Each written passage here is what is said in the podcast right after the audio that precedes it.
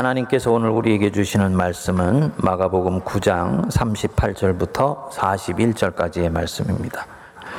요한이 예수께 여짜오되 선생님 우리를 따르지 않는 어떤 자가 주의 이름으로 귀신을 내쫓는 것을 우리가 보고 우리를 따르지 아니함으로 금하였나이다. 예수께서 일하시되 금하지 말라 내 이름을 의탁하여 능한 일을 행하고 즉시로 나를 비방할 자가 없느니라 우리를 반대하지 않는 자는 우리를 위하는 자니라. 누구든지 너희가 그리스도에게 속한 자라 하여 물 한 그릇이라도 주면 내가 진실로 너희에게 이르노니 그가 결코 상을 잃지 않으리라. 아멘. 다음 주일이 우리 세문안교회 창립 기념주일인 135주년 기념주일입니다. 그런데 세례식이 있어서 교회 창립과 관련된 말씀을 충분히 전하지 못합니다. 그래서 오늘 지난주에 이어서 세문안교회 창립 정신이라 그럴까요? 나아가서 우리 교단인 대한예수교 장로회 통합교단의 신학 정신에 대해서 좀 말씀을 나누고자 합니다. 주일 설교 시간이지만 주제 자체가 한국교회사와 관련된 부분입니다. 좀 딱딱하더라도 양해하시고 들어주시기 바랍니다. 저는 개인적으로 제가 대한예수교 장로회 통합교단의 목사라는 것에 대해서 긍지와 자부심을 갖고 있습니다. 140년의 선교 역사 속에서 우리 교회와 또 교단이 갖고 있는 어떤 정통성이라 그럴까요? 신학적인 정체성 때문입니다. 한국 장로교회는 두 개의 큰 기둥 위에 세워진 건물과 같습니다. 첫 번째 기둥이 복음주의 정신에 입각한 개혁 신학이에요. 여기서 개혁주의 신학이다라고 말을 할 때는 루터와 칼뱅의 종교개혁자의 전통 속에 서서 교회를 끊임없이 복음으로 새롭게 하는 것을 말합니다. 나아가서 세상을 변화시키고 하나님의 나라를 이 땅에 이루어 나가는 것을 교회의 대사명으로 받아들이는 신학을 일컫습니다. 이런 면에서 교회가 자신에게 갇혀서 세상과 분리된다든지 우물 안에 개구리처럼 자기 진리에 함몰되어서 시대 정신을 외면한다든지 또 개인이 죽어서 천국 가는 것만을 구원이라고 생각하고 영육혼이 전인적으로 구원받는 것을 소홀히 한다든지 이것은 개혁주의 신학에서 옳다고 보지 않습니다. 또 우리 사회의 복음화 또 하나님 나라의 확장을 위해서 복음주의 정신을 소중하게 여깁니다. 여기서 이 복음주의라는 것, 여러분들도 말을 많이 들으셨을 것인데 몇 가지 기준이 있습니다. 첫 번째로는 교회를 사랑하는 신앙이 복음주의. 두 번째로는 성경 중심의 신앙, 하나님 말씀 중심의 신앙생활을 강조합니다. 그리고 내가 죄인이라는 것을 고백하고 회심하는 것을 굉장히 소중히 여기고요. 하나님 나라의 전파와 복음의 전파를 위해서 헌신하는 것을 강조하는 신앙입니다. 둘째로 이 한국 사회 복음화와 하나님 나라를 확장을 위해서 우리 대한예수교 장로회 통합교단은 그리스도를 주로 모시는 교회가 연합하고 협력하는 에큐메니칼 정신을 강조하는 것입니다. 초기 우리 한국교회 선교사들은 이 두 가지 정신에 대단히 철저했습니다. 특히 에큐메니칼은 초기 한국 선교사들의 선교의 대원칙이었습니다. 이유는 분명했어요. 가난과 질병과 이 흑암의 권세에 시달리고 있는 한국 백성들을 구원하는 대사명을 감당하기 위해서는 이 땅에 들어와 있는 모든 선교사들이 연대하고 연합해야 된다고 보았습니다. 그래서 자신들이 가진 교파적인 색깔을 내려놓고 적극적으로 협력을 했습니다. 그래서 한국에 미국, 영국, 캐나다, 호주에 다양한 장로교 선교사들이 들어왔지요. 특히 미국의 북장로교와 남장로교 선교사들이 같이 들어왔습니다. 미국에서는 북장로교 선교사, 남장로교 선교사들은 서로 얼굴을 맞대려고 하지 않았다 그래요. 인종적인 흑인 문제를 놓고 정치적인 갈등이 있었기 때문입니다. 그런데 한국에 들어왔을 때는 이들이 자신의 칼날을 다 내려놓고 한국에 하나의 장로교회를 세웠습니다. 그게 다가 아닙니다. 한국 백성을 구원하기 위해서 다 타교단과도 적극적으로 대화하고 협력했습니다. 그래서 장로교, 감리교, 침례교, 구세군, 성공회가 함께 성경 번역 사업을 하고요. 찬송가를 발간했어요. YMCA나 YWCA 같은 기독교 시민사회 운동을 한국 백성을 계몽하는 일을 위해서 적극적으로 협력해서 했습니다. 실로 전 세계 교회 선교 역사에서 한 하나님을 모시고 한 주님이신 그리스도를 섬기며 한 성령을 능력으로 친교하는 아주 아름다운 교회를 세워갔습니다. 이 교회 연합과 일치와 협력이라는 ecumenical 정신은 새문안교 창립자인 언더우드 선교사의 핵심 가치였습니다. 그는 미국에 있는 북장로교 소속 선교사예요. 그런데도 미국 남장로교회 선교사들과 적극 교류하고 협력했습니다. 기회가 있을 때마다 미국에 들어가서 남장로교 선교사들에게 한국 선교의 중요성에 대해서 역설했다 그럽니다. Inter-Seminary Coalition of Mission이라 그래서 신학교 간의 선교의 중요성을 역설하는 그런 단체를 만들었어요. 그래서 많은 남장로교 선교사들이 한국 선교에 나서게 되어서 이들을 중심으로 호남 선교가 본격화되는데 이 언더우드 선교사가 결정적인 역할을 합니다. 아시는 대로 선경 번역 사업을 주도하고요. 찬송과 발간 사업을 항상 감리교 선교사 아펜젤로와 협력해서 했습니다. 연희 전문학교를 세울 때에도 개신교 교파 전체를 망라한 학교를 시작하게 되어서 이로 인해 미국 북장로교 선교사들한테는 교파를 따로 만들려고 하는 것 아닌가라는 오해를 받기까지 합니다. 여러분, 이렇게 복음주의에 입각한 개혁주의 신학, 그리고 에큐메니칼 정신은 한국 장로교회의 두 기둥이요. 신학과 성교의 핵심 정신입니다. 요 둘을 합해서 우리 교단은 복음주의적 에큐메니즘 혹은 에큐메니칼 복음주의라고 말을 합니다. 세문안교의 신학과 선교 정신이고요. 세문안교회가 속해 있고 또 어찌 보면 세문안교회로부터 시작되었다고도 할 수 있는 한국 장로교회의 본래 뿌리입니다. 우리 교회와 교단이 가지고 있는 이 정신은 WCC가 창립될 때 명료하게 드러나게 됩니다.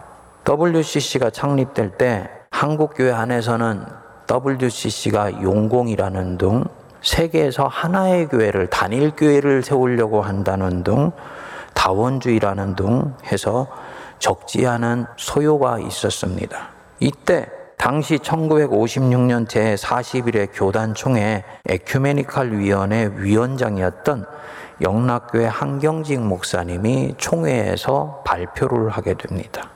한국 장로교회의 전통이 연합과 협조의 정신인데 이 전통은 내한 선교사들의 상호 협조와 연합 사업에서 비롯되었습니다.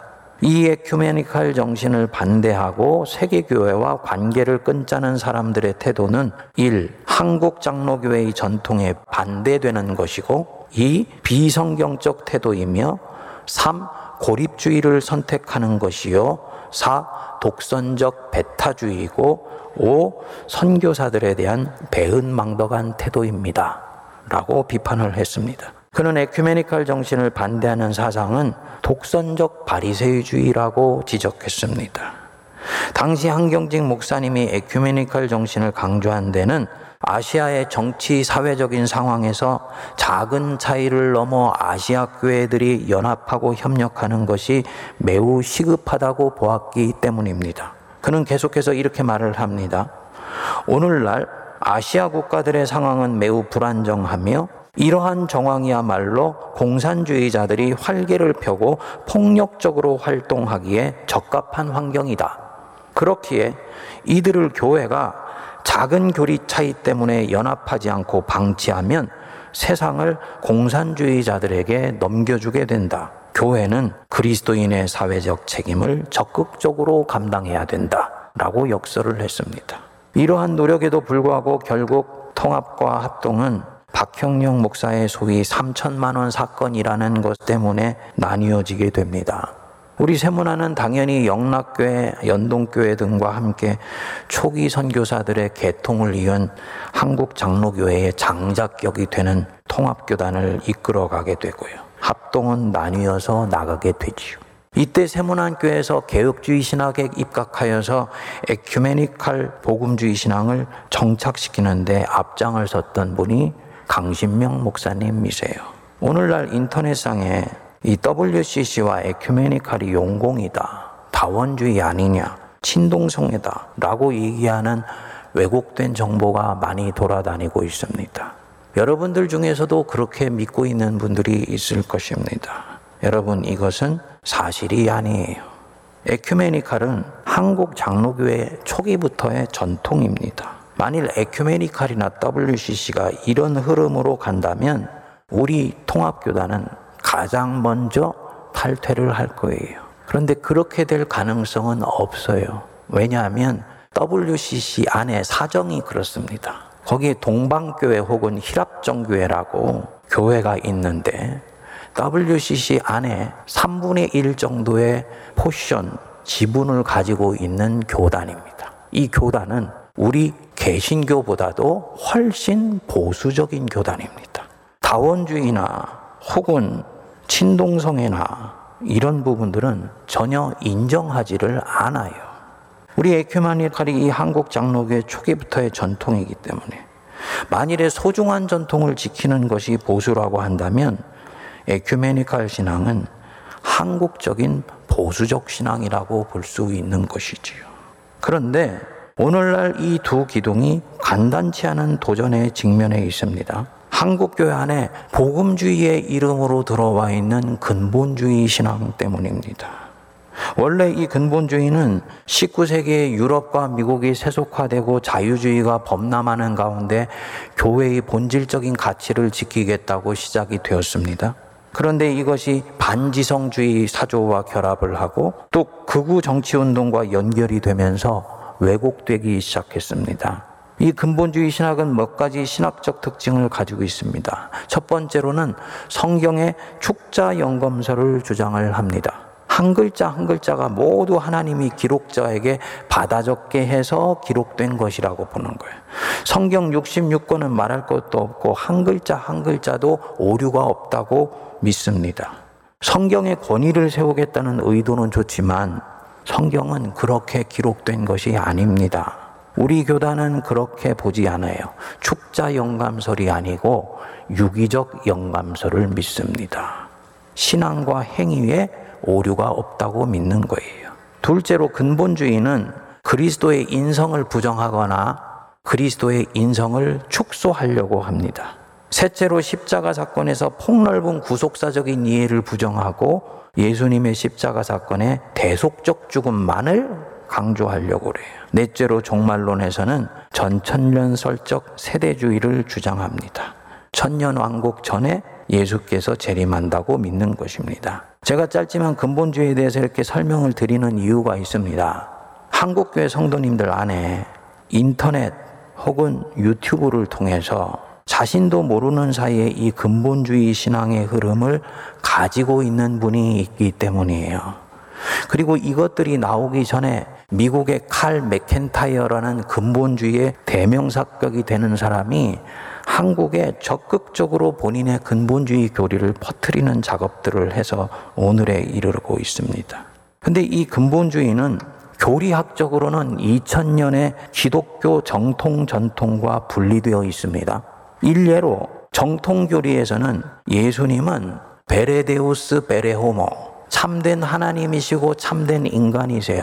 이 둘 사이의 균형을 절대로 훼손하지 않습니다. 주후 325년 니케와 공의회에서 이를 결정했고요. 우리 정통 개혁교회는 이를 엄청나게 존중합니다. 그런데 근본주의는 신성만 강조를 하는 거예요. 교리적으로 이후에 굉장히 많은 문제가 생기게 되어 있습니다. 또 성경관으로 볼 때 성경은 과학책이 아닙니다. 그런데 과학처럼 한 글자도 틀림이 없다고 말하면 오히려 성경의 진리를 방어하기가 어려워집니다. 성경은 같은 사건을 놓고도 다르게 기록해 놓은 대목이 있어요. 마태와 마가는 향유옥합을 깨어서 예수님의 머리에 부었다고 기록하고 누가는 예수님의 발을 씻었다고 기록을 합니다. 어떻게 한 사건에 대해서 기록이 다를 수가 있겠습니까? 과학책으로 보려고 하면 둘 중에 하나는 틀린 것이 되는 거예요. 결국은 성경의 진리성을 옹호하기가 힘들어진다는 거지요. 그래서 유기적 영감설이 맞는 것입니다. 이 신학 흐름은 표면적으로는 보수적 복음주의를 표방하지만 사실은 복음주의와 전혀 다릅니다. 복음주의는 그렇게 폐쇄적이지 않습니다. 하나님이 누가 뭐라 그래도 역사의 주인이시고 이 역사를 섭리로 이끌어 가신다는 것을 믿습니다. 여러분들도 믿으시죠. 그렇기 때문에 과학이나 의학의 발전의 산물을 적절히 신앙에 흡수해요. 이성을 배제하지 않습니다. 신앙 안에서 이성과 합리성을 존중합니다. 한 사회를 복음화하고 하나님 나라를 확장하기 위해서 신학적으로 유연한 사고를 합니다. 현대 신학의 많은 연구 산물 중에서 하나님 나라의 확장과 복음화를 위해서 선교를 위해서 중요한 부분들은 기꺼이 받아들입니다. 근데 근본주의는 이런 것을 부인하여 폐쇄적이고 분리주의적인 성향을 갖고 있기 때문입니다. 그래서 오늘날의 세계 신학과 주류교회는 이 근본주의와는 거리를 둡니다. 이 근본주의는 독특한 영성적 성향을 가지고 있습니다. 순수한 복음을 강조하고요. 참 진리를 추구합니다. 좋은 마음이지요. 순수를 추구하는 것은 좋은 거예요. 그런데 순수주의가 되어버리는 것입니다. 참 진리를 추구하는 것까지는 좋은데 자신만이 참 진리의 소유자라고 확신합니다. 그래서 그 진리의 울타리 안에 있지 않다고 생각하는 사람들을 사로재고 정죄하고 판단하게 돼요. 이런 흐름들이 내 안에 강한 영성적 기조로 들어와 있으면 어떻게 되냐? 자연히 공동체 안에서 누가 더 진리이고 누가 덜 진리인지를 놓고 다툼이 벌어지게 되지요. 누가 참인지 거짓인지를 놓고 논쟁이 벌어지게 됩니다. 논쟁하는 것까지는 좋은데 이것이 시간이 지나면 분쟁이 돼요.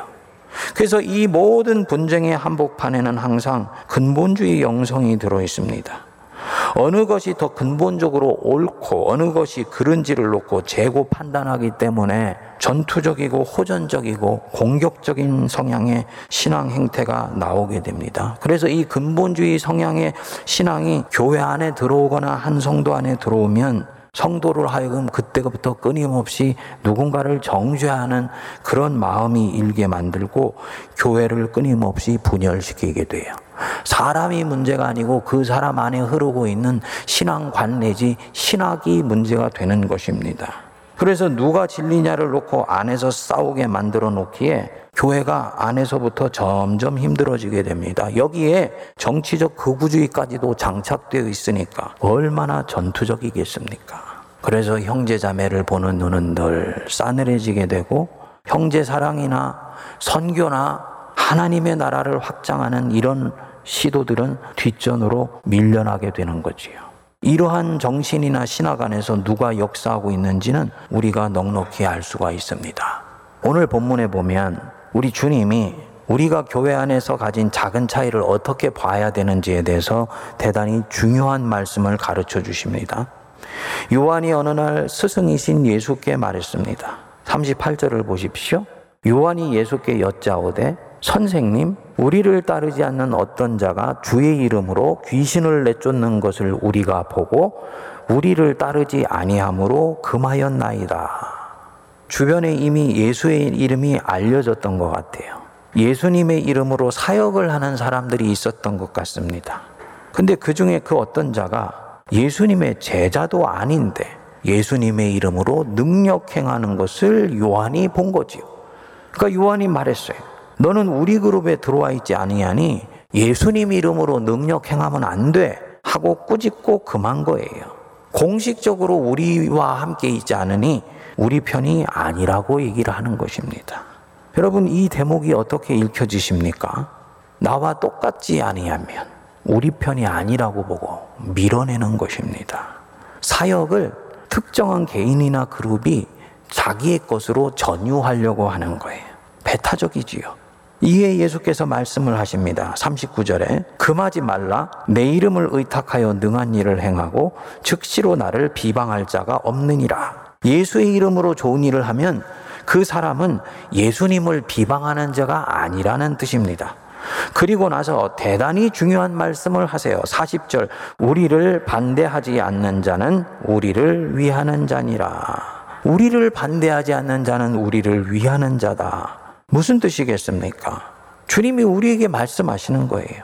너희는 어떤 사람이 우리 편이냐 아니냐를 그가 지금 우리하고 같이 있느냐 따로 있느냐 동질의 정신을 갖고 있느냐 아니냐 동질의 코드를 갖고 있느냐 아니냐로 판단하려고 하는 거 아니냐 아니다 예수 믿는 사람들 그리스도인이라고 일컬어지는 사람들을 반대하지 않는 자들은 다 우리를 위하는 자들이다.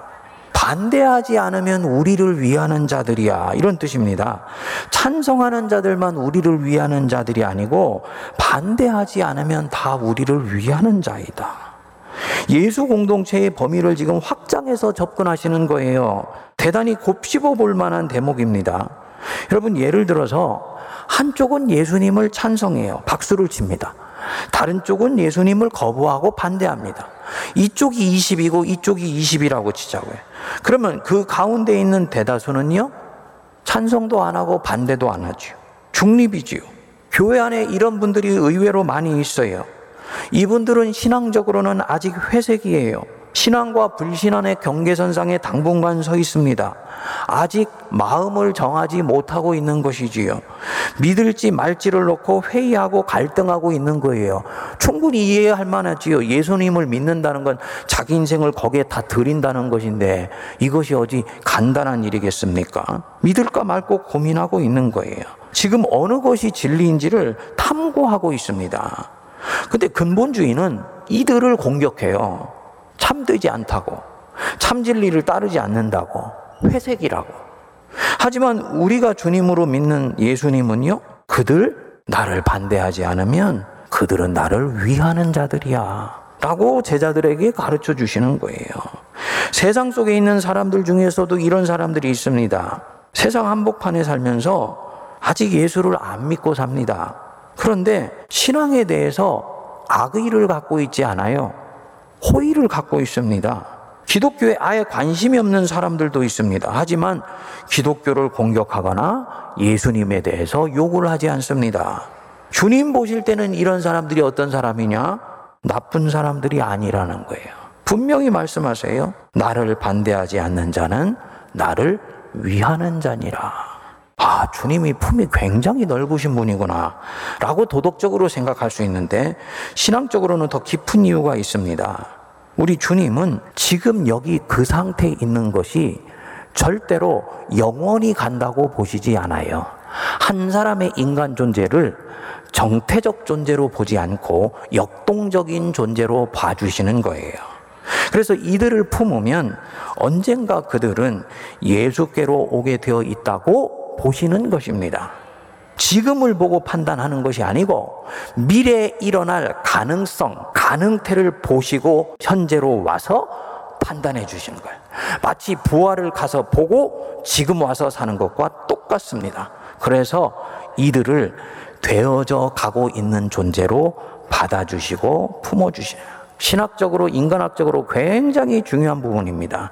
예수님을 믿는 방향으로 되어져 가고 있는 자들이다. being in becoming 되어져 가고 있는 사람들이라고 보는 거예요. 이건 주님이 가지고 계신 복음에 대한 자신감입니다. 여러분, 복음에 대한 자신감을 가지셔야 돼요. 이 자신감을 내가 갖고 있으면 중간지대에 서 있는 사람들을 품을 때 두려워하지 않습니다. 혹시 나도 저렇게 변하면 어떻게 하지? 그렇게 염려하지 않아요. 오히려 내가 품고 교회가 품고 예수님의 제자들이 그들은 주님을 위한 사람들이다 하고 품으면 결국은 진짜로 주님의 사람들이 되는 날이 반드시 온다고 가르쳐 주시는 거예요.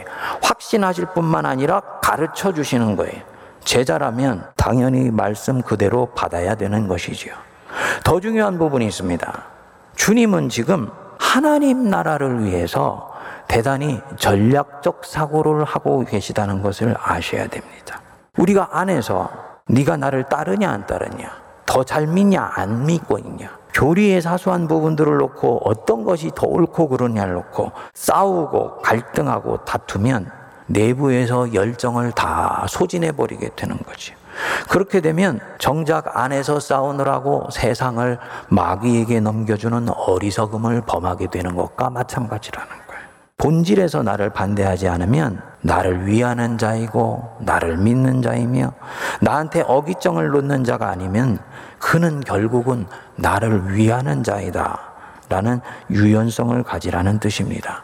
여기에서 초기 교회의 그 유명한 모터였던 슬로건 나왔어요. 본질에는 일치를, 비본질에는 관용을, 그리고 모든 일에는 사랑을. 바로 이것이 그리스도의 교회가 지켜야 되는 진리 중의 진리입니다. 우리 교단이 참으로 자랑스러운 것이 통합과 합동이 나뉜 뒤로 우리 교단은 지금까지 단 한 번도 분열해서 교단이 나뉘어진 적이 없어요. 본질에는 일치하고 비본질에는 관용하며 모든 일을 열어놓고 논쟁하고 그리고 그 무엇보다 사랑을 더 추구하는 원칙을 가졌기 때문입니다. 여러분 지난주에 한국교회 생태계가 흔들리고 있다고 말씀드렸지요. 이 생태계는 들여다보면 정말 교회와 성도들이 배울 점이 많습니다. 큰 동물이나 큰 나무는 말할 것도 없고 지극히 미미해 보이는 작은 생물이나 박테리아 하나, 심지어는 무생물까지도 다 협력하여서 서로에게 자기를 내어주고 내어받으면서 그 군집을 왕성하게 성장하고 자라게 만들어줍니다. 그래서 이 생태계 안에 있는 존재는 자기만을 위해서는 절대로 자기도 살아남을 수 없다는 것을 압니다. 오히려 타자를 위해서 자신을 내어줄 때 결국은 자기도 산다는 것을 알아요. 그래서 상생과 공생을 철저히 추구합니다. 창조주 하나님의 섭리를 이들이 더 잘 배우고 있는 것이지요. 한국교회라는 이 생태계도 마찬가지예요. 하나님이 절대로 획일화시켜서 부르시지 않았어요. 각 사람은 각 사람대로 그의 개성과 그의 가치와 칼라를 존중하시고 부르셨습니다. 부르심에도 다양한 모습으로 자기 사람을 부르셔서 그것이 다 합력하여서 하나님의 나라를 이루도록 하셨어요. 저처럼 교역자 같이 교회 안에만 있도록 부르시는 자가 있어요. 어떤 사람은 교회와 세상의 접점에 서도록 부름받는 자가 있습니다. 그래서 이 사람은 교회가 가지고 있는 신앙의 논리를 세상에다가 세상의 언어로 확산시켜주고 세상이 가지고 있는 질문들을 교회 안에만 있는 사람들이 못 알아들으니까 교회가 들을 수 있는 언어로 전달해주는 일종의 전달자 매개자 역할을 합니다. 기독교 신앙에서는 변증가라고 부르는 사람들이 또 성도들처럼 세상 한복판 속에서 하나님 나라의 일을 감당하도록 부르는 자들도 있습니다. 순교자로 부르는 사람들도 있고요. 키에르케고르처럼 신앙에 대해서 죽을 때까지 회의하고 철학하고 스스로 고민하면서 위대한 기독교 변증서를 만들도록 부름받은 자도 있습니다. 이것 다 하나님은 합력해서 선을 이루시는 거예요. 감사함으로 받으면 하나도 버릴 것이 없나니 기도와 말씀으로 거룩하여 지는 거예요. 그러니까 서로가 이 부분에 대해서 존중해 주어야지 됩니다. 결국은 이 모습이 합쳐졌을 때 기독교라는 생태계를 강하게 만들고 이 땅에 하나님의 나라를 점점 확장하게 만들어 주는 거예요. 그것이 정말 그 사람의 부르심이고 그 사람의 가슴의 밑바닥에서 부정할 수 없는 진실로 우러나는 것이라면 그 부르심의 길을 갈 수 있도록 인정해 주어야 됩니다. 이게 어머니 교회가 가지고 있는 품인 줄 믿습니다. 고린도전서 7장 17절은 말씀하지요. 오직 주께서 각 사람에게 나눠 주신 대로 하나님이 각 사람을 부르신 그대로 행하라. 그 뒤에 말씀해요. 할례자로 부르심을 받은 자가 있느냐? 무할례자 멋있다 생각하고 무할례자 되려고 하지 마. 무할례자로 부르심 받은 자가 있느냐?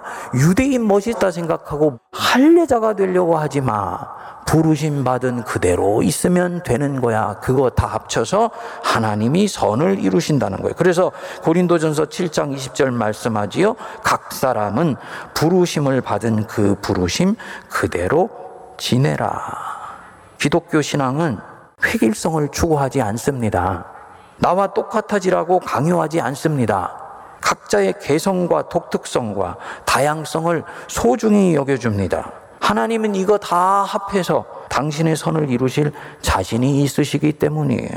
물론 예수 그리스도 그분만이 내 생명의 구주라는 것은 절대로 양보 못하지요. 사도신경이 우리 일치의 표준이에요. 하지만 그 외에는 서로 넉넉하고 서로 유연해야 됩니다. 여기서 우리 세문안교회 신학의 두 기둥 중의 하나인 연합과 일치 정신이 나올 수가 있습니다. 원래 우리 세문안교회는 이런 면에서 엄청나게 품이 넓은 교회였어요. 상대방을 인정합니다. 상대방을 인정하지 않는데 어떻게 선한 일에 연합이 됩니까? 상대방이 가지고 있는 그 교리가 나와 다르다고 해서 공격하고 차이를 강조한다면 어떻게 선한 일에 연합이 될 수가 있겠습니까? 성도님들, 작은 차이를 놓고 싸우지 마십시오. 내가 가진 잣대로 볼 때 틀렸다고 공격하지 마십시오. 누가 뭐라고 그래도 그가 그리스도를 구주로 영접하고 있으면 그는 그리스도 안에서 나의 형제예요. 우리 주님이 말씀하셨어요. 그러나 너희는 랍비라 칭함을 받지 말라. 너희 선생은 하나요. 너희는 다 형제이니라. 우리 안에서 사랑과 그리고 작은 차이를 뛰어넘은 일치와 연합이 힘을 받아서 세상 한복판에 하나님의 나라를 확장해 나가는 진정한 어머니 교회 되기를 기도합니다.